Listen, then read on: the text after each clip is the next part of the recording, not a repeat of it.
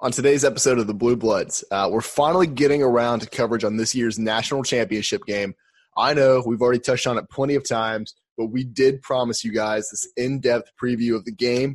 So, on this episode, we really only have one segment, and that's the preview of this game, but we have broken it down into so many different parts. I guess you could call those segments. Um, but we did that so that we could bring our, ne- our best analysis to you guys. Uh, but we have a ton to cover in this episode, so let's go ahead and kick it off.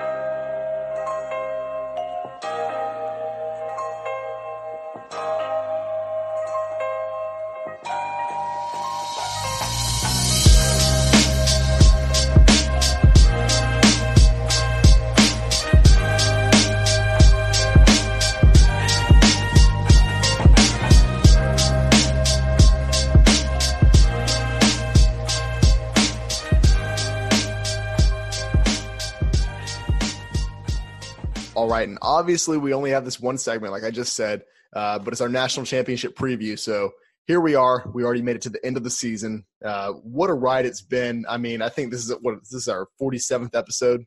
That's yep. insane. Never, I mean, never even dreamed of getting to 47 episodes of this podcast. Uh, but here we are. Uh, we've got Clemson playing LSU in New Orleans. Uh, LSU is a five and a half point favorite as of today, uh, as of recording. Um, I, I, think the line started at minus four LSU, and then I think it jumped up to minus six. Now it's sitting at minus five and a half. Um, so what we've done is we've broken this down into several different segments. Uh, Zach, did you want to start with just like a basic uh, run through on this one, like we do with the rest of our pick six, or what were you thinking? Yeah, uh, we could just give like a brief thing. I mean, all, all I know is, dude, I, I literally, I don't think I've ever been more excited for a game, and I'm not a fan of either of these teams, so I can't imagine how you feel about it. But, yeah. but uh, I am absolutely just, I, I cannot wait. I, I literally.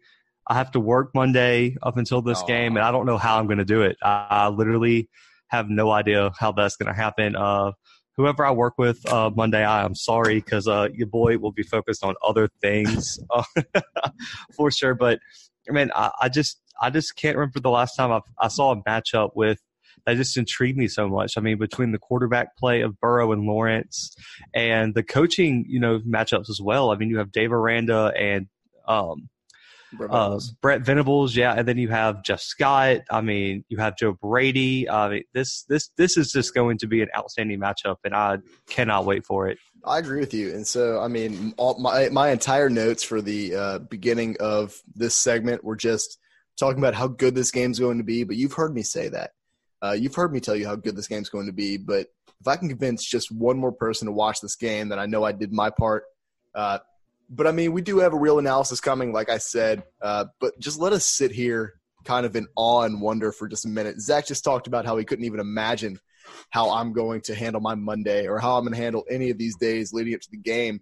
Uh, I'll tell you how. I have class that day. That's my first day back to class. I'll be wearing my jersey um, to a school that's not LSU, so that's going to be interesting. But uh, anyway, let's go ahead and get into this uh, you know, I guess into our breakdown of this game. Uh, so just a disclaimer: this episode's probably going to be a little bit shorter uh, than the previous few. You know, we've been putting out hour and a half long episodes, uh, but it turns out when you just do one preview and no segments instead of covering a few games with a lot of segments, shows are a lot shorter. Uh, so let's go ahead and get this one started. And the first thing we're going to look at is the matchup to watch in this game. Zach, I mean, there's a million, and well, not a million. There's there's a ton of matchups to watch in this game. What is the one that you wanted to uh, point out as maybe the most important? Um, I have LSU's defensive line versus uh, Clemson's offensive line.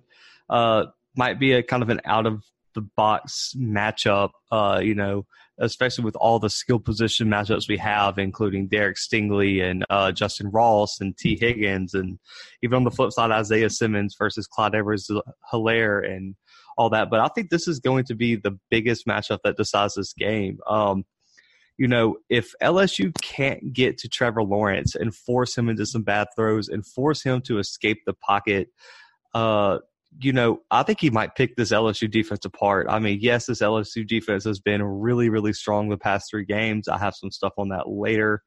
Um, But you know, moving on from Lawrence, I mean, you still have Travis Etienne in the backfield, and you know, I I think it's funny because a lot of people will talk about how important Clyde Edwards Helaire is to LSU. Travis Etienne is that player for um, Clemson. Yeah, Clemson's. I mean, they're obviously they're a run first team, and that's why I mean Trevor Lawrence has put up incredible numbers this year, but that's why everyone's talking about he's not having the same year that he had last year, uh, and that's just a fact. I, I mean, he has very similar numbers, but you have to remember he didn't play a full season last year. So when they you have very similar numbers, but you played maybe four more games, it doesn't look great. Uh, you have twice the amount of interceptions that you did last year. People are always going to pick that apart. But yeah, I mean, Travis Etienne is the heart of this offense, and that's pretty obvious. Yeah, I mean, he's averaging eight yards a carry on the year, man. Yeah. Uh, that's that's pretty stout. And then to even go into further, I mean, let's not sleep on this LSU defensive line. This is the main reason why I picked this matchup.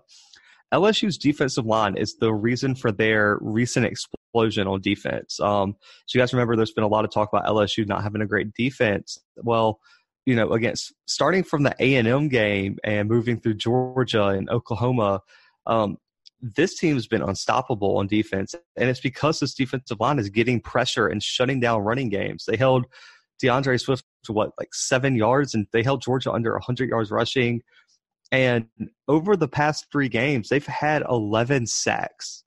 Uh, that's an outrageous amount. And Dave Aranda is going to have to rely on this defensive line to get some pressure and shut down Etienne and force Lawrence to beat them. And they're going to have to get to Lawrence. And that's why that's why I picked this matchup. I think this is a matchup that you know the average fan probably won't really pay attention to. But if you listen to this podcast, you must love football.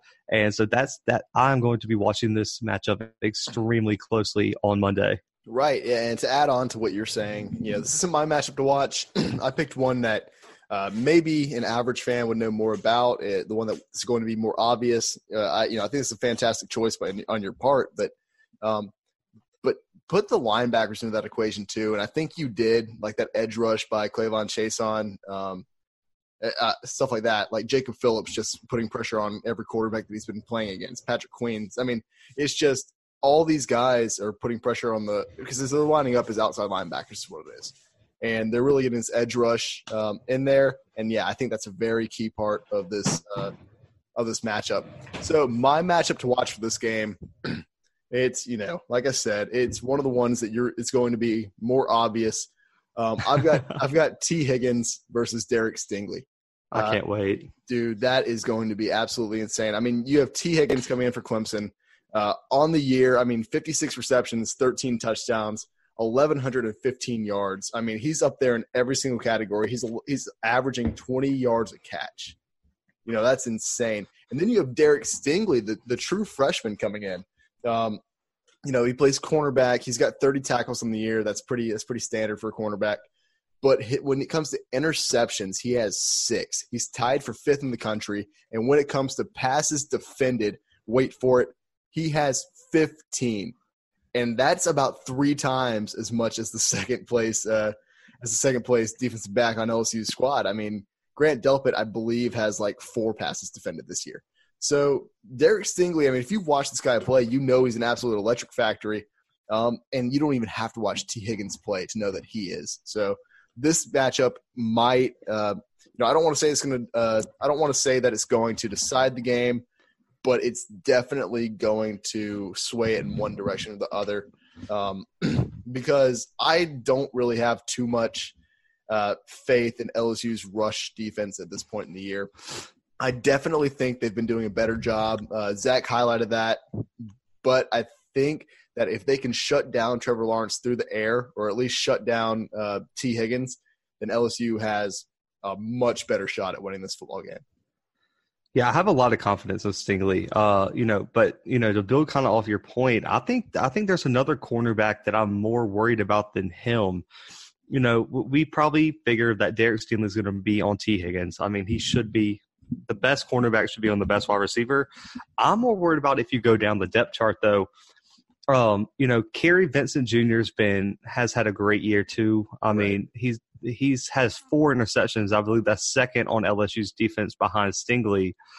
Uh, but is he going to be ready for Justin Ross? Because Justin Ross is not a scrub. I mean, and I'm really interested to see how Justin Ross steps up in the absence of Tee Higgins next year, uh, because there's been times where Lawrence has relied on Ross more than Higgins, and so these other cornerbacks like Vincent, and then I mean you could even go down and talk about Kristian Fulton. Um, are they going to be ready to defend Tee Higgins? And then you have Amari Rogers, who is a less known playmaker for Clemson, but let's not sleep on Amari Rogers. He is right up there too, and he has is explosive. And I'm really interested to see how these maybe less known cornerbacks uh, face a pretty a really really good receiving core for Clemson. Yeah, I see where you're coming from with that point. Um, you know, I, I'm going to give Kary Vincent Jr. a lot more credit um, than I think a lot of people will.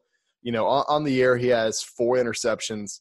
And you see that number four right after I talked about Stingley's six, and you're like, ah, oh, well, you know, whatever. Uh, he has three more tackles than Stingley did in the season, and he has, you know, not almost as many passes defended, but he's got nine passes defended on the season. That's a big number. I mean, uh, you know, a lot of people don't realize it, but these cornerbacks aren't all the time just knocking down passes. Uh, and they don't hand out passes defended like it's nothing. I mean, you have to make an active play on the ball to get that. Uh, so I have a lot of faith in Kary Vincent Jr. Um, I understand what you're saying with like with, with DBs like Cordale Flott and Kristian Fulton. I mean, they have had good seasons, but I don't know if I uh, trust them nearly as much as the as, as these two. Um, but yeah, it's definitely going to be an interesting matchup between LSU's uh, you know defensive backs and Clemson's receiving core, especially when they have Trevor Lawrence passing to them. Yeah, I just it's going to be an interesting matchup regardless, and I mean, really and truly, you can even flip it around and talk about it. Are is Clemson secondary ready to defend Ja'Marr Chase? Are they ready to defend Justin Jefferson? is. I mean, we'll get to it in the positional breakdown, but LSU's wide receivers are a lot deeper than Clemson's. Oh yeah, I agree with you 100. percent I mean, when Randy Moss's son is the fifth best wide receiver on the team, that's a problem, man. Yeah, but yeah, uh, definitely. So I'm going to go ahead and uh, move on from the matchup to watch, and we're going to move into a segment within this segment that is probably going to take the most amount of time out of this episode. We've got the positional breakdown. And Zach, why don't you lead this one? Because I don't know how you wanted to break this one down, but I'm ready to go wherever you want to start. I say we start with the most important position, man. Uh, let's start with the quarterback matchup. Uh, oh, not fullback. Okay. Yeah, no, but hopefully not fullback. I don't even think I don't think either of these teams really use a fullback that much. Uh, Corey Carr is LSU's fullback, so yeah. I mean, I know they each have fullbacks on the roster, bro. But like, I mean, how often do you see Clemson like line a fullback up? Yeah, it's fair. Not very often. Um, so I mean, tell me, man, uh, which team do you think you know has the better quarterback in this? Like who would you give the edge to in this on, on this position? And you know if you want to cop out you can push on some of these positions because i mean we are going to get to some positions that are pretty pretty close you know it's going to be hard to pick a team that might have the advantage. Okay so everyone knows i am an lsu fan. I want to give the edge to lsu i promise you i'm going to be as uh, I'm, I'm going to try to be not biased in this segment um, but honestly, at the quarterback position, I do think that LSU has the edge, especially this year. I mean, they've got they've got the Heisman Trophy winner throwing passes for them. Yeah, I'm, I'm not going to argue, but I, I, do have a little. I have a push. This is one of the positions I did have a push at, and let me explain before I get jumped on. Um, it's not that I think Joe Burrow is bad. I mean, I was on the Joe Burrow Heisman train before Brandon was. Uh, we can pull the tapes. Brandon will admit that I was just higher on Joe Burrow than he was to start the year. Right. Um, Joe Burrow has been the best player in the country this year, and that's not a debate. And if you want to debate it, just don't. Just go ahead, go to go sleep, ahead. and sleep on it because you're going to lose that debate every single time. You can argue with someone who can't even speak yet. I, I have a little brother, doesn't speak very well. He will bully you if you think Joe Burrow is not the best quarterback, was not the best quarterback in the country. The reason I give this a push, though, is this Joe Burrow is a senior this year, correct? I mean, right. he is going to the NFL. Trevor Lawrence is a sophomore. Trevor Lawrence actually comes into the game with more experience than Joe Burrow, um, mm. especially in games like this. Because I mean, Burrow set the bench, bro. Burrow's at the bench, and this is his second year at LSU starting, right? He had like 30 passing attempts. He had like 30 completions at Ohio State. Okay, but that's so what? I mean, we're talking about Lawrence. This is his fourth playoff game, his second national championship, dude. Okay, I mean, sure.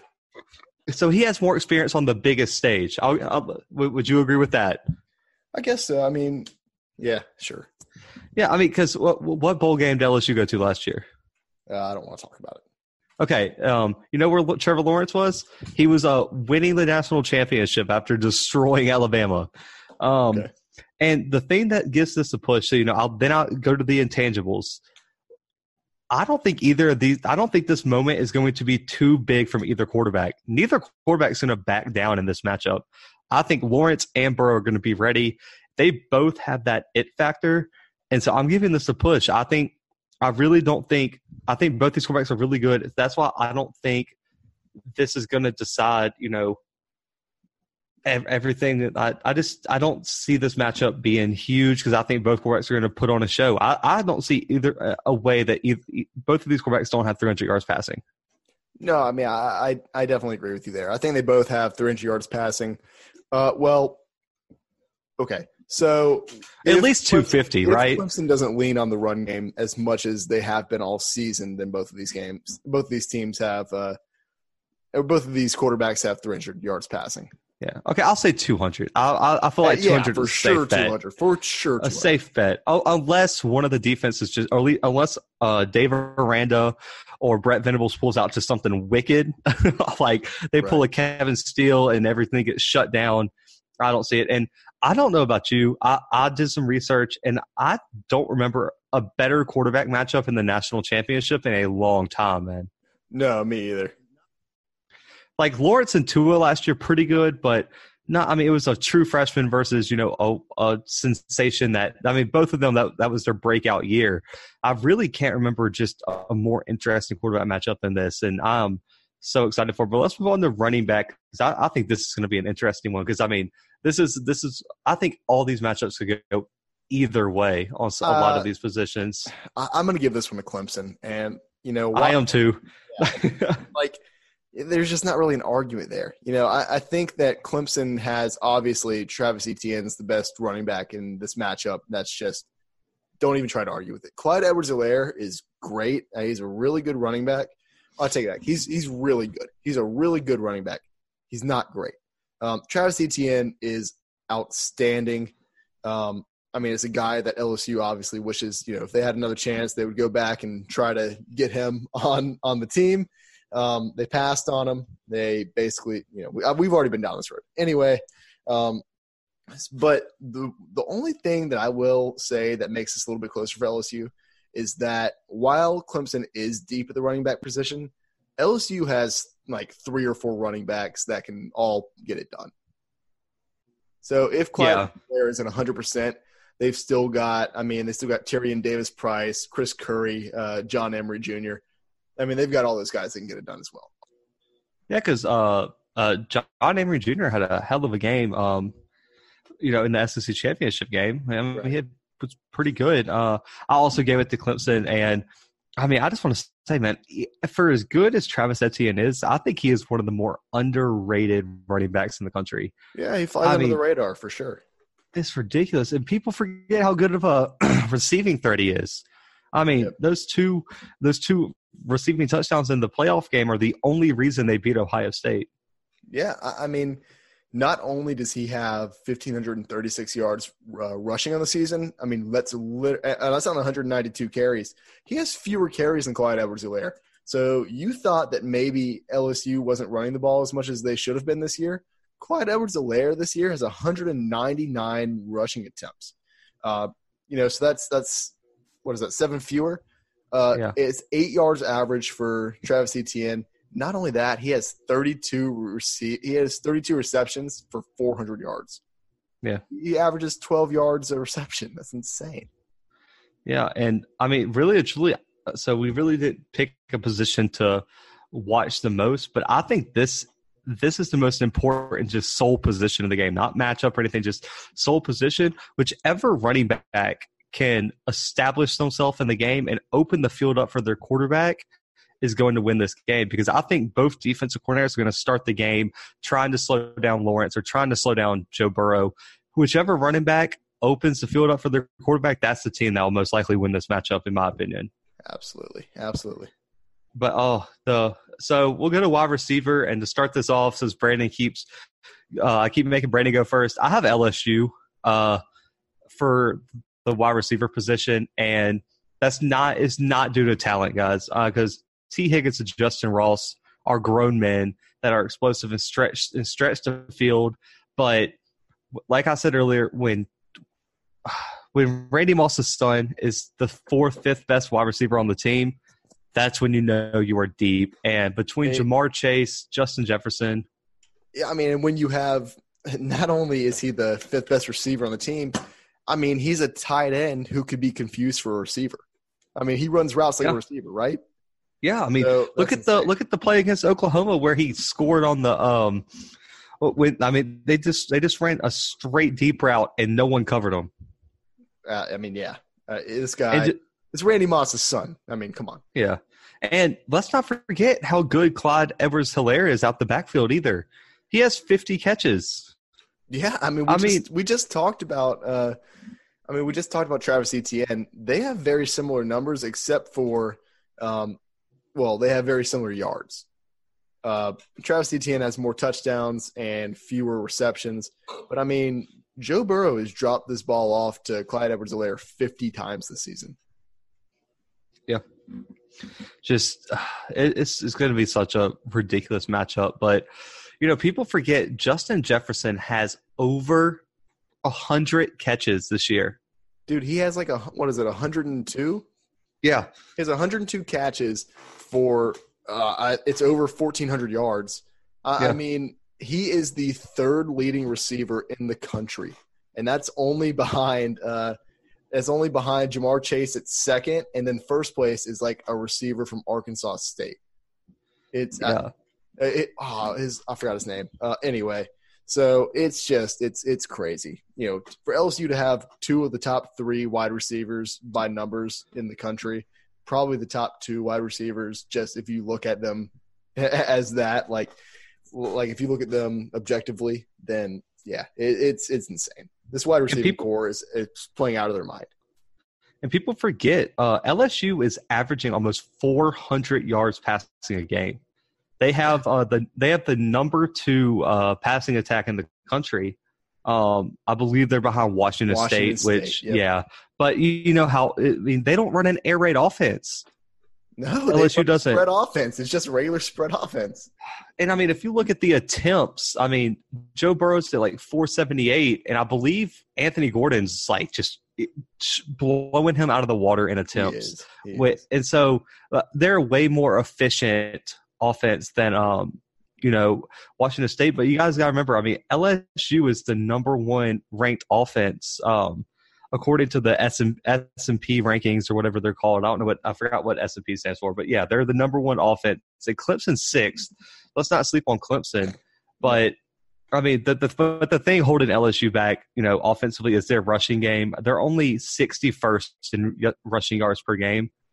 Uh, right, but when you're but, when your quarterback's averaging, you know, yeah. 400 yards a game, you don't really. I mean, your rushing game's important, but it's it it it becomes far less important. Exactly. So we'll cover one last position on offense, the offensive line, and I'll I'll go first again. Uh, but I give it to Clemson by a hair, um, and, and it's just because. Uh, just based on all the analytics, all the stats, and just watching these teams, I think a good way to tell which offensive line is doing better is pass protection and the running game. And Clemson runs the ball a whole lot more efficiently. Yes, LSU doesn't run a lot, but just based on running back averages, Clemson runs the ball better. I mean, we've seen just bust out runs from Lawrence, from uh, Lyn-J Dixon, from Travis Etienne. Uh, I think Clemson's better at it. Uh, both these teams are good at pass protection, but I just I, I, give it to Clemson by a smidge. And then look, looking at Pro Football Focus, Clemson is the seventh ranked offensive line, while LSU is thirtieth. So that's a pretty big difference. Trevor Lawrence has been sacked over 10 times less than Joe Burrow as well. So I think you have to give this to Clemson.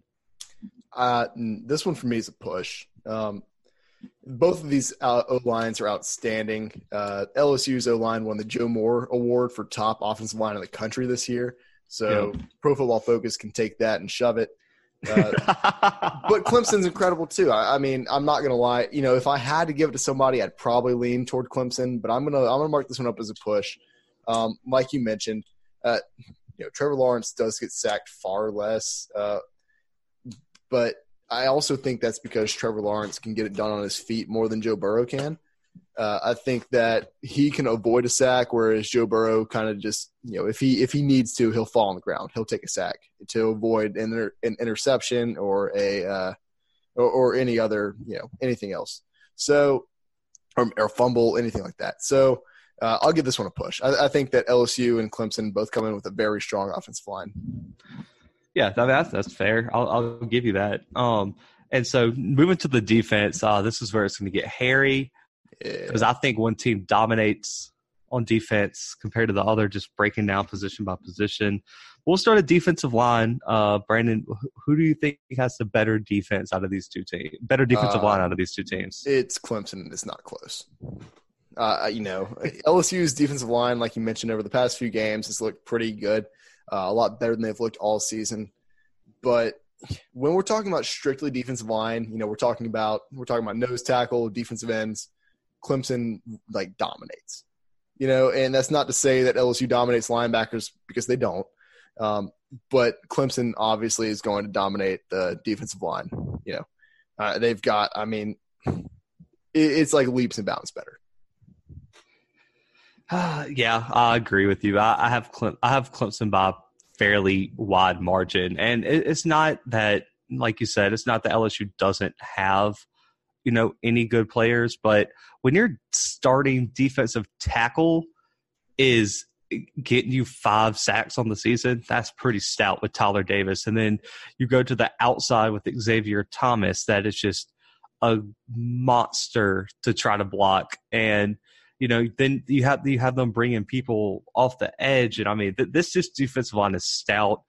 I mean, they are they are number one in um I believe let's see yeah I mean they're number one in almost all these defensive stats. They have the number three defense total. They're the top scoring defense. Uh, you know when you only allow about three yards a carry, that's that's pretty uh, that's pretty stout, man. And they're right. top ten in tackles for loss, 18th in sacks. I mean, I just don't understand. I don't see how you could go any with any other team other than Clemson. I think Clemson has the best defensive line maybe in the country. Right, and the only reason that I would even think about uh, mentioning LSU in this, conversa- in this conversation is because of Breiden Fehoko, um, the Hawaiian offensive lineman. Uh, he's from Honolulu, and this guy's electric pregame. So that's the only reason I would give it to them. And he's not even like he's not even a great defensive lineman. I'm not going to act like that. Um, if anybody for LSU on the defensive line is getting it done, I think it's uh, Rashard Lawrence. It's the, just the big nose tackle. But yeah, oh, he's a he's a beast. Plugging up. Uh, don't forget, man. Rashard Lawrence is going to be an an NFL stud when right. it comes to that. He's just he's just the biggest guy I've ever seen in my life. And he moves too, man. Don't don't he think does. you can outrun that boy. Oh man, he's a stud. But to go to linebackers, I'll start this one out. I give it to Clemson by a large margin again. Yeah. Uh, but when when you have Isaiah Simmons, I mean, right. it is tough. And I mean, Isaiah Simmons is the weirdest, most dynamic player I've ever covered, man. I mean, to be a to be a linebacker, safety, defensive end, cornerback. I mean, he can do he can play literally any single position on the field. He has six sacks on the year, 97 tackles, three interceptions. I mean, just the kid is everywhere, and that doesn't even you yeah, you forget about you. I mean, he's he's been all over the place this season. Um, I mean, just obviously. I mean, what does he have? He has 97 tackles this season. Yeah, just and 61 of them are solo. Yeah, that's six sacks. I, I mean, this guy. I don't. I mean, how how can you argue against that? You can't. And I mean, that's not even including um, Chad Smith and Baylon Spector. And let's not forget about Jake Venables. Yeah, the last name sounds familiar. It's exactly who you think it is. And and you also have James uh, Skalski. Um, I mean, Clemson's top three linebackers have 97, 85, 75 tackles. And if you think it's a big fall off, their fourth best has 43 tackles. Yeah, that's that, that's just not fair. And and I mean, just Clemson is that good, guys. And the thing that I think sets their linebacking core apart from other teams in the country is the way they pass defend. Um, you know, you don't have the number one passing defense in the country without your linebackers really stepping up. And when you look at these linebackers, man, I mean, they can pick the ball off and they can go back there and really defend passes. And I'm really impressed with what Brett Venables has built here at Clemson. And so I think I think defensive line and linebacker go to Clemson by a significant amount. Right. No, I, I definitely agree with you. I, th- I think that Clemson takes uh, both of these both of these uh, areas. Um, LSU has looked, you know, increasingly better uh, as time has passed. I mean, players like Jacob Phillips, um, uh, Patrick Queen, and I mean, just I mean, you can name them, but uh, I mean, they haven't really gotten it done this. K'Lavon Chaisson, if anybody, I mean, he's just that edge rusher, just insanely. I mean, he's talented, but he's you know he's no Isaiah Simmons. Um, and let's not and let's not forget, uh, speaking of linebackers, that Michael Divinity is coming back for this game. But is that a good thing for LSU? I, I need to talk about know. this. Okay, because, yeah, t- t- talk talk it, boy. Well, talk well, it. When you think about it, I mean, yeah, obviously it's it's going to be uh, at least a decent thing for LSU. Um, everyone talks about Michael Divinity. When you talk about this uh, LSU, um, you talk about this LSU linebacking corps. That's who you think, or at least that's who I think of. Uh, but should we? I mean, I understand he's got the sacks under his belt. He the last game he played was against Auburn, um, but he hadn't done great. I mean, other than against Texas, where he just had an outstanding game. Uh, I mean, he first of all he sat out for for the you know later part of the season uh, due to academic issues. He ended up graduating and he's coming back. This is his first game back since Auburn. I mean, I just mentioned that. Um, but his, I mean, his total tackles this season are sitting at 22, and it's not like he sat out for a majority of the season. He sat out for November and December. So yeah, that's you know, uh, comparing comparing that to his junior season where he had 54 tackles. Um, I, mean, it's just it's a little bit downhill. I think that the players that are behind him are even stepping up and they're they're filling their parts. And uh, obviously, this LSU defense looks, I mean, a thousand times better in the past couple of games. Uh, you know, you know what I'm saying? Does that make sense? Yeah, it does. And I think the I think the biggest change from him coming back and him sitting out is the pass rush. I think that's that's what makes him the most valuable. Like that that's what makes him valuable to this defense is his pass rushing ability. Uh, since he's been out, I mean, K'Lavon Chaisson has been all over everybody's back. Oh, that's that's that's true. I mean, and I think I think he is one of the more underrated players on this LSU team. Yeah. I think you get caught up thinking about Grant Delpit. Uh, you get thinking about Jacoby Phil, Jacob Phillips, Jacoby Stevens, um, you know, Derek Stingley, all these, I mean, just all these players. And so I just think he gets forgot about. But I, I, I, don't, I never will say that having a player like Michael Divinity coming back is a bad thing. It just might. I, am interested to see how it, how the flow of it is, and I think Orgeron and Aranda are thinking about that. And I don't think they're. I don't even think he'll start. Honestly, really and truly, I think he will be used on a as need basis. One of the things that I do think this is the only. I mean, this is the main reason that I think that it's a good thing to have him back. Uh, I think that team morale will just be through the roof. Having having this player back, having this guy who's. I mean, he's a senior this year. He's played four seasons with LSU. Having him back for this national championship is going to have everyone on this defense fired up they're glad to have him back. They've been playing without him for the last part of the season. Uh, so to have him back is just going to be, I mean, it's just going to be a morale boost. Yep, uh, I agree. And so to move on to another position, we got two left. Uh, we got defensive back, and I'm giving this one to LSU. Um, that, see, know, that that's surprising to me. I also gave it to LSU, but I thought I was being biased, so it's good to hear that. No, uh, you're not. Um, yes, Clemson has the number one passing uh, defense and all this other stuff. I, I got you. I, I really hear you loud and clear. um, but when you look at the, you know, you you got K'Von Wallace, Tanner Muse, uh, Derion Kendrick, AJ Terrell, all amazing. I, I mean, I don't think Brandon will argue with me. I don't think anyone who watches football knows all those people are good. Right. the thing about it is they are helped out with a great pass rush and a great linebacking corps. We just talked about how good their linebackers are at, covering. This is just DBs.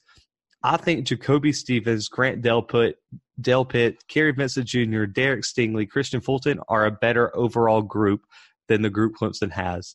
I think they're deeper. I think they're more talented. And if you look at, I know recruiting rankings suck. If you look at recruiting rankings, the only positions that LSU is better than Clemson and 247 recruiting rankings is the, the secondary blows Clemson out of the water. All these Clemson people are four four and three stars. LSU's got some studs in the back end. I mean, Derek Stingley is a five star. He's a true freshman, and he's he's. I mean, I think this year he's had a better year than anybody else on LSU's defense. Well, he won uh, SEC. Uh, he he was like what the SEC Defensive Freshman of the Year. Yeah, and they still gave the Thorpe Award to Grant Delpit. Mm-hmm. That was the lifetime achievement award, but you know Grant Delpit hasn't had the best year. But also, Grant Delpit also has not played with such a deep secondary in a while. That's true. I think that I think I think Jacoby Stevens is underrated, man. Are y'all really gonna for a safety to have five sacks? I mean, that's pretty stout, dude. I dude, mean, and he he's is playing what, linebacker. I think he's gotten those at linebacker, but um, yeah, I mean, this guy's insane. I know what you're saying. He's got 85 tackles this season. As a, I mean, he's primarily a safety. Like yeah, said. and he got three interceptions, so he can ball hawk. And I, I, just, I really think LSU's deeper here. That's not, this isn't a knock on Clemson's secondary, but for me, I think LSU is stronger at this position than uh, Clemson. Yeah, I, I, agree with you 100% because, and, and like I said, I thought I was being biased here. Glad to know that I'm not because Zach is a critic and he'll let you know. Yeah, that's a fact, especially if it's not Auburn. I will, I will yeah. let y'all know. I'll, I'll, I'll, give y'all the truth here. So we got one more position, not really a football position. Uh, the coaching. Who has got the coaching advantage? Brandon. Ugh. You can include the, coordinators too. This is just this is not just head coaches. Are we going position by position? Or are we just going full coaching staff? No, just full coaching if staff. If we went position by position, it'd be so much easier. Okay, um, let's go position by position then. Let, us hit it. We got Tom. Okay, head coach. I'm gonna have to give that to Dabo. Obviously, Dabo. I would is, hope so. I was about yeah. to roast you if you were so biased. You gave that to no, Coach O. no, it, it's it's Dabo Swinney. How could I, it be? Speaking of that, I saw a post that was like, if you could have one of these four coaches right now, who would you take? And it was like Coach O, Saban, Swinney, and someone else. Um, and people were saying Coach O, and I was like, dude, really? Like, yeah, he had a great year this year, but you're taking Coach O over Dabo Swinney and Nick tell me, Saban. Okay, but tell me if this makes sense. So I, I obviously understand. I understand Nick Saban is probably the greatest college football coach of all time. Dabo Swinney's getting up there. He's definitely the second best head coach, or maybe maybe first best right now. But he's, I mean, it's obviously those two, one and two, for best college coaches right now. I would prefer to have Coach O coaching my team. Like that's just a personal thing. I just love. Okay, P- personality wise, Swinney and Coach O are in their own league. I'll I'll give you that. But as great of a guy as Coach O is, Dabo Swinney's right there, man. There are just awesome stories as well you, about okay, Dabo Swinney. Yeah, I understand. You just can't you can't hate Dabo. You can't hate him. You can't hate Coach O. But when it comes down to coaching, I mean, just to what it really is, the core of what coaching is, Dabo Swinney's the better coach. Oh, that, that's a fact. But dude, the, the story that came out today about Coach O's stories about him ripping his shirt off and shotgunning two Red Bulls to motivate his team. Dude, I have never heard of. I've known about that for so long. I don't know how I haven't told you. Dude, I literally like that made my whole day. I, I literally wrote a letter to Auburn saying that if they don't fire Malzahn, I'm going to become an LSU fan just for Coach O because that's what I need in my life. Uh, he he put a worm in his mouth too uh, when he was in college. He put a worm in his mouth to give a speech. It was it's it's electric. I'll have to tell you that some other time. Um, that's that's amazing. He said he wouldn't get out of bed if he couldn't if he uh, what what, what, what was his words? It was it was uh whoop another man's you know what you know until you give me my explicit card Brandon I can't I would be glad to but you said we get taken off of stuff guys um, you see, Brandon's handcuffing me over here, guys. I, I can't express myself. Yeah, hold me back. But, you know, I also give it to Swinney. I think that was a given. But offensive coordinator. Let's let's not do offensive coordinator. Let's do offense and defense because LSU's right. offensive coordinator is Steve Ensminger, but we obviously want to include Joe Brady in that conversation too. So let's just talk about offensive coaches, defensive coaches, and then we'll end it. All right, I got. I think I would. Ah, God, can I just push on this one? Is that a, is that allowed still? Yeah, you can push. Okay, I'm going push. Um, yes, Joe Brady has had an explosive year, but Dabo Swinney and Jeff Scott have done it for longer and more consistently. Um, I'm going to give this one. Uh, I'm going to give it to LSU. Joe Brady is electric. Everyone in college football wants him. I think teams in the NFL want him. Uh, and LSU's lucky to have him. So, uh, you know, Steve Ensminger, don't sleep on Steve Ensminger, though, because uh, I think he's really excelled in this spread offense. You know, he kind of he's the offensive coordinator. People, a lot of people think that Joe Brady is. Joe Brady's the passing game coordinator. You know, he's not even the offensive coordinator. So, um, you know, both of these coaches combined, I think that they are outstanding, and I think that they've done a better job this year, uh, especially with with what they have. I'll, I'll give you that. I mean, it, it's a push for me just because ah, just just taking one year into account so hard. But uh, to move on to defense, uh, I'm giving that to Clemson by a thousand yeah. percent. It has to be. I, I I don't even care. I'm sorry, y'all. You got. Uh, I just I don't know how anyone could give it to. I don't know how you could. Any team Clemson faces, I'm giving it to Brett Venables. Yeah, that's true. I, think- mean, and Dave Aranda is the highest paid assistant in college football right now, and he doesn't deserve that. You know, I'd hate to lose him at LSU. Um, you heard how angry I got when I thought he was going to UNLV. Uh, yeah, it's raw emotions. But look, if he went to UNLV, say okay, so if this was the scenario, if Brett Venables was like, "Hey, I'm signing a contract with LSU to become their defense coordinator," I'd be like, "Okay, well, I'll see you later, Dave Aranda, because I don't even need you anymore." And that's just that's just a fact. I mean, Brett Hmm. Venables, this this defensive coaching staff for Clemson is just, I mean, they're the best in the country. Can we say I, that? I think I, I think Brett Venables is the best assistant coach in the country. yeah, I think so too. The fact that he is a still is still not a head coach is criminal. He doesn't want to be a head coach. I don't care. problem. They should make him.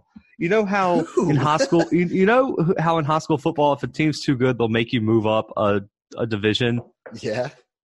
That's how it should be. Brett Venables, they should just be like, look, dude, you're too good at this. So you got to go. You think the NCAA should just step in and be like, "Hey, you aren't allowed to be a coordinator anymore. You have to be a head coach, or you can't coach." Th- there you go. Uh, are you? are, are you? So you're telling me Joe Moorhead is just going and, and Willie Taggart are just going head coach to head coach job, and we got this gym right here in Clemson that's just chilling, coaching defenses. I mean, I, of course, I don't. In case you guys don't know me, I'm just joking.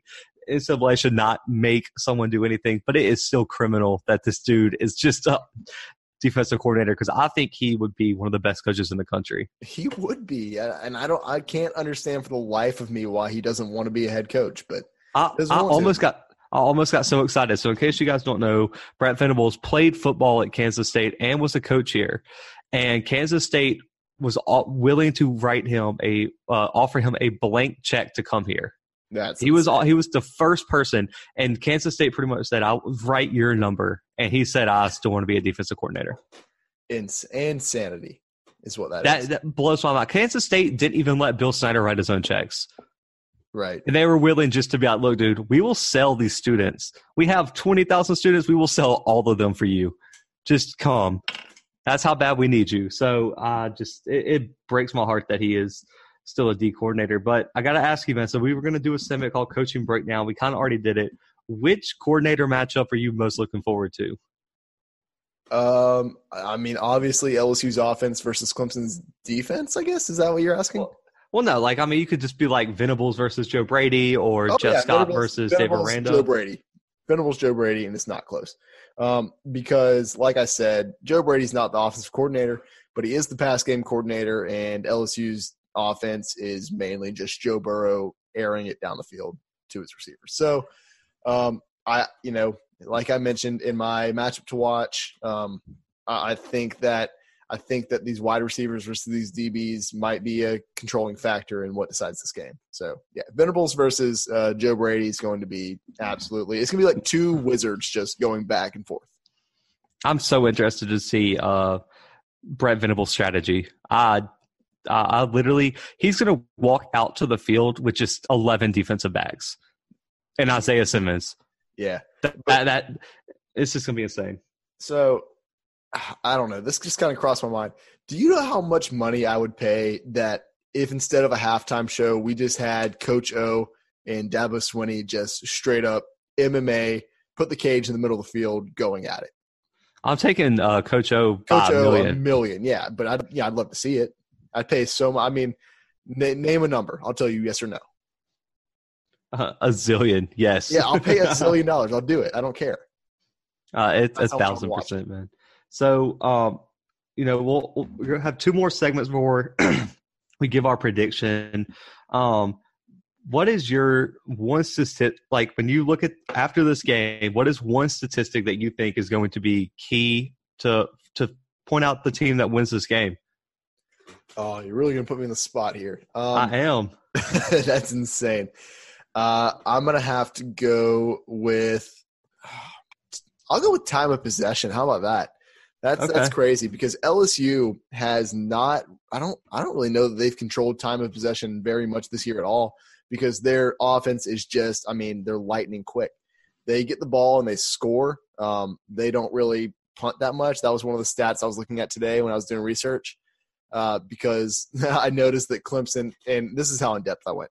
I noticed that Clemson's uh, punt team or their punter has a longer punt average than LSU does, but LSU punts, I mean, one less time per game. So that's that's going to be key.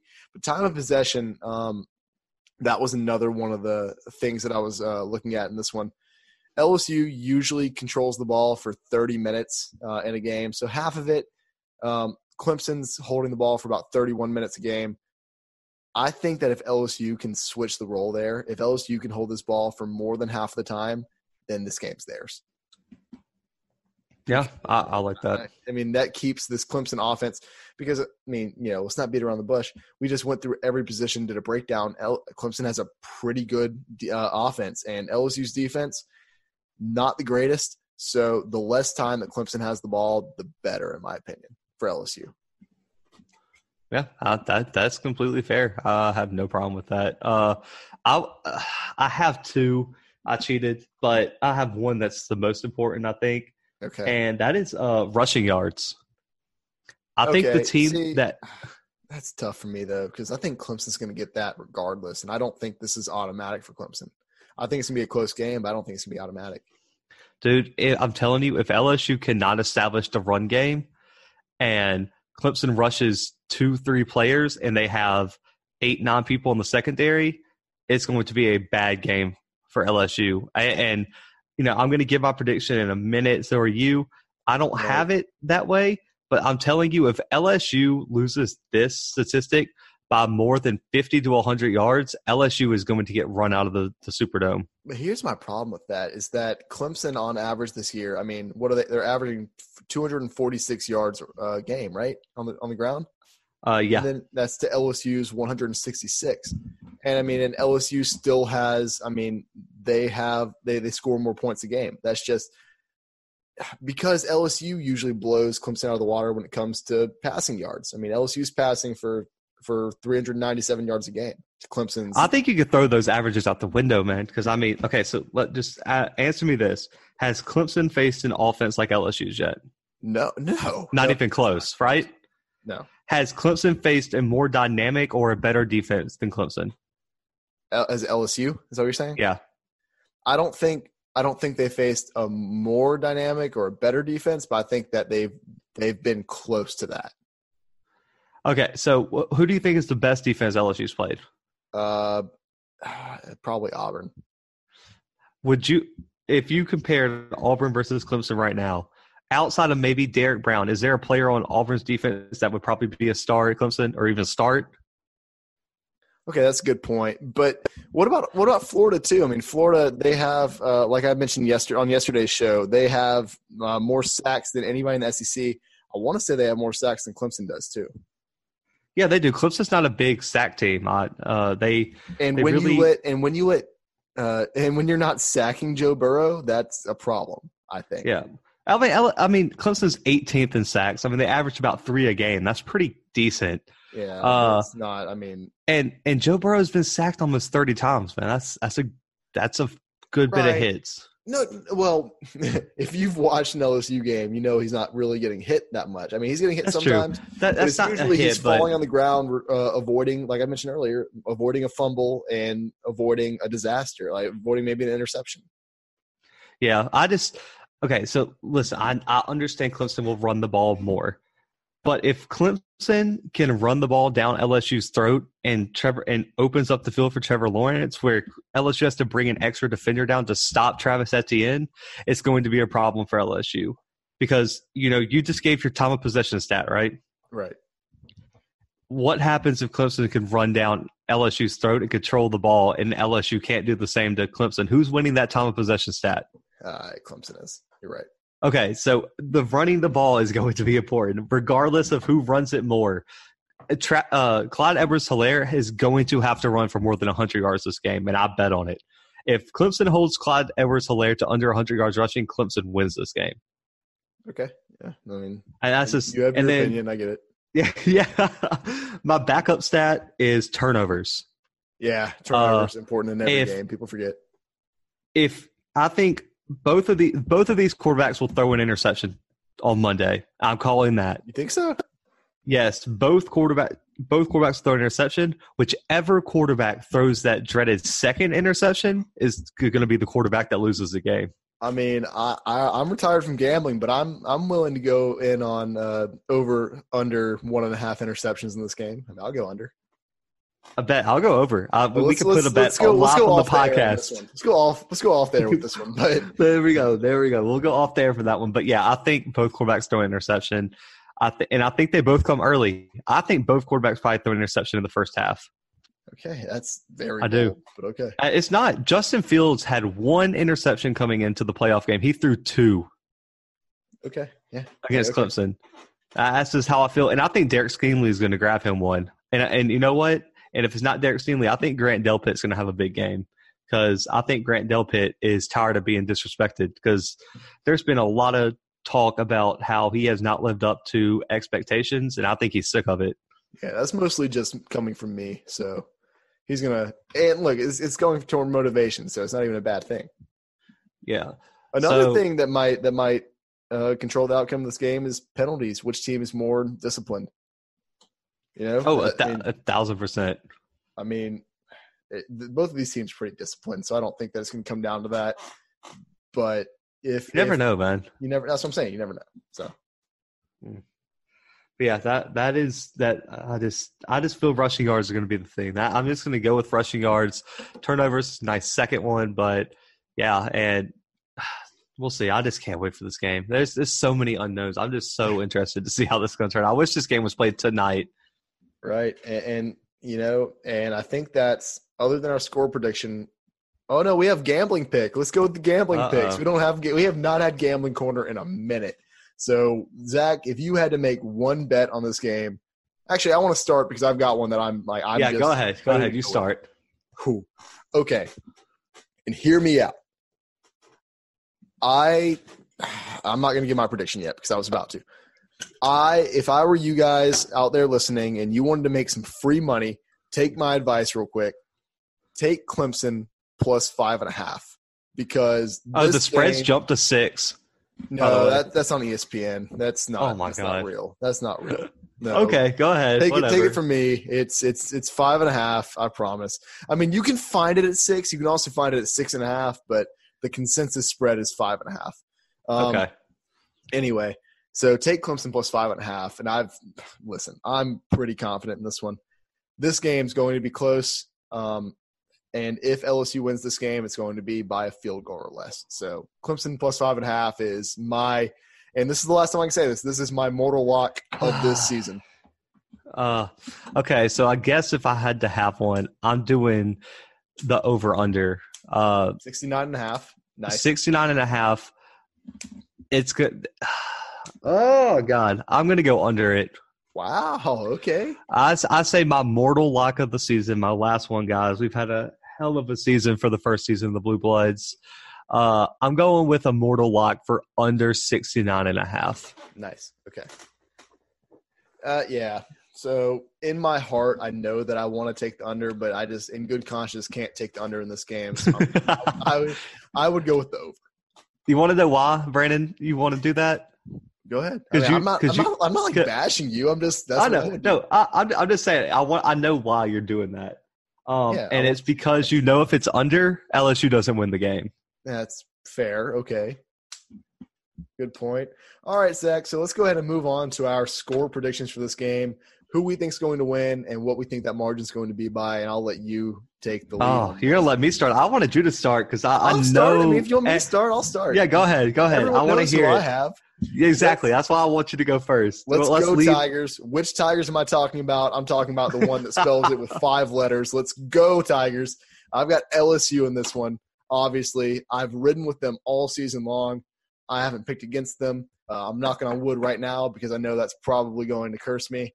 Um, and I've been big on the reverse curse this week. You can ask anybody I've talked to, but I've got LSU winning this game 41 to 38. It's a three point game.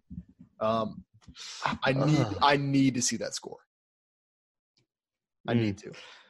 Ah, God. Oh, you're about to be so mad. Oh, I'm about to throw up giving my pick. Um, so guys, I'll also pick the Tigers. Um, and I picked the Clemson Tigers, You unlike pick the- Brandon. you picked the tiger that looks like it's on meth. I get it. That's true. Their mascots ridiculous, but I'm going with the real Death Valley um, on this one. oh, don't do that right now. uh, and I'm go- oh god, I'm going with Clemson, 34 to 24. Um, Uh, yep. Uh, no, that's 10 points. That's 10 points. Oh, I thought you said- 34 24. Oh, that breaks my heart even more. What's going on? Uh, I, I Ouch, think Ouch! Ouch! Ouch! Ouch! Okay, so I think it's going to be really close in the first half. I think toward the end of the game, Clemson's going to pull away a little bit because I think Clemson wins uh, rushing yards and they win turnovers. I, I think um, I, I'm picking this. I did it last year. Last year, I won. You know, you know, I'm not like Brandon. I don't hide my gambling addiction. I won the bet I made. Fighting. Hold on. I won the bet last year I made with a really good friend, um, made some money where I picked Clemson to beat Alabama by 14 or more. Oh my Last year. What kind of And- spreads were you looking at? What? Who? What? No, no, no. So all we did, we bet on who's winning how, by how much. He had Bama by seven. I had Clemson by 14. Oh, I'm gonna get you a. Um, Is that you can't be taking that kind of action? I mean, I understood Dude, got that time, but man, I did. And I predicted Tua was going to throw two interceptions. He indeed did. Joe Burrow throws two interceptions. Clemson wins by 10. They control the clock with Etienne. Lawrence is dynamic on his feet again. And Brett Venables slows down this uh, this LSU offense. I don't think Edwards Helaire is going to be a huge factor in the run game. And I think they're, they're going to they're going to be able to drop eight, nine people back. And Joe Burrow's not going to have the passing lanes that people think. And in New Orleans, uh, it's tough to pick against. You know, it's going to be a LSU crowd. It's going to be a home game for LSU. Clemson's going to come in there, spoil it, and you know, Sunshine does it again. Trevor Lawrence is going to win the MVP. I think he's going to be the X factor. I'm taking him over Burrow in this game. yeah, you guys. So, man, we will be recording an episode the night of the uh, of the national championship. So you're going to get one or one of two Brandons. Um, you're either going to have the happiest Brandon alive, or you're just going to have Brandon who probably says about three words because he doesn't want to be recording. So just get ready for that. Be prepared. Um, I'll be ready regardless, guys, because I, I don't really care. yeah, Um, okay, cool. So your, your boy will be the leader of the podcast. Uh, come come uh, Monday night. Uh, it'll be dropping Tuesday morning. We want to stay on top of this for you guys, so we're going to be recording late in the night for you guys. So be ready for that. Check it out, and I, I, I'm I'm pretty sure you guys are just as excited as uh, we are for this game. And we'll be dropping posts. Uh, we have more votes coming up. We have punter and punt return, our last two all decade votes coming out Thursday and Friday. Our all our all decade offense is done. That'll be posted tomorrow as well, along with this episode. Uh, hopefully, if you know that you're listening, you already know that. But um, we're also posting our bowl game awards on social media. Um, and you know we'll probably even post our positional breakdown and who we uh, pick to have the better one. So uh, be on the lookout for all that. We're going to be real active and you know, we'll kind of update y'all on our all season plans come uh, next week after the national championship. Right, for sure. So we, you know, like like I like we've said before, we have a lot of plans for the off season. Don't think that just because the college football season's over that we're done. We're we're never done. We don't sleep. Um, you know, if you don't know us too well, um, then you probably wouldn't know. Even if you do know us, uh, we're surprisingly driven. So just uh, be be ready for all this content we have. Um, we've got a lot of stuff that we haven't that we haven't brought up to you guys yet. Um, we're hiding it for your protection, but it will be coming to light pretty soon. So just be prepared, be on the lookout. Uh, keep listening, keep subscribing, keep uh, you know keep sharing with your friends. Uh, keep sharing with not your friends. Keep sharing with everybody that you know or people that you don't know. Make new friends by sharing this. Uh, but anyway, we'll be back soon enough. We'll be talking about the outcome of this championship game. Uh, but for now, we're out.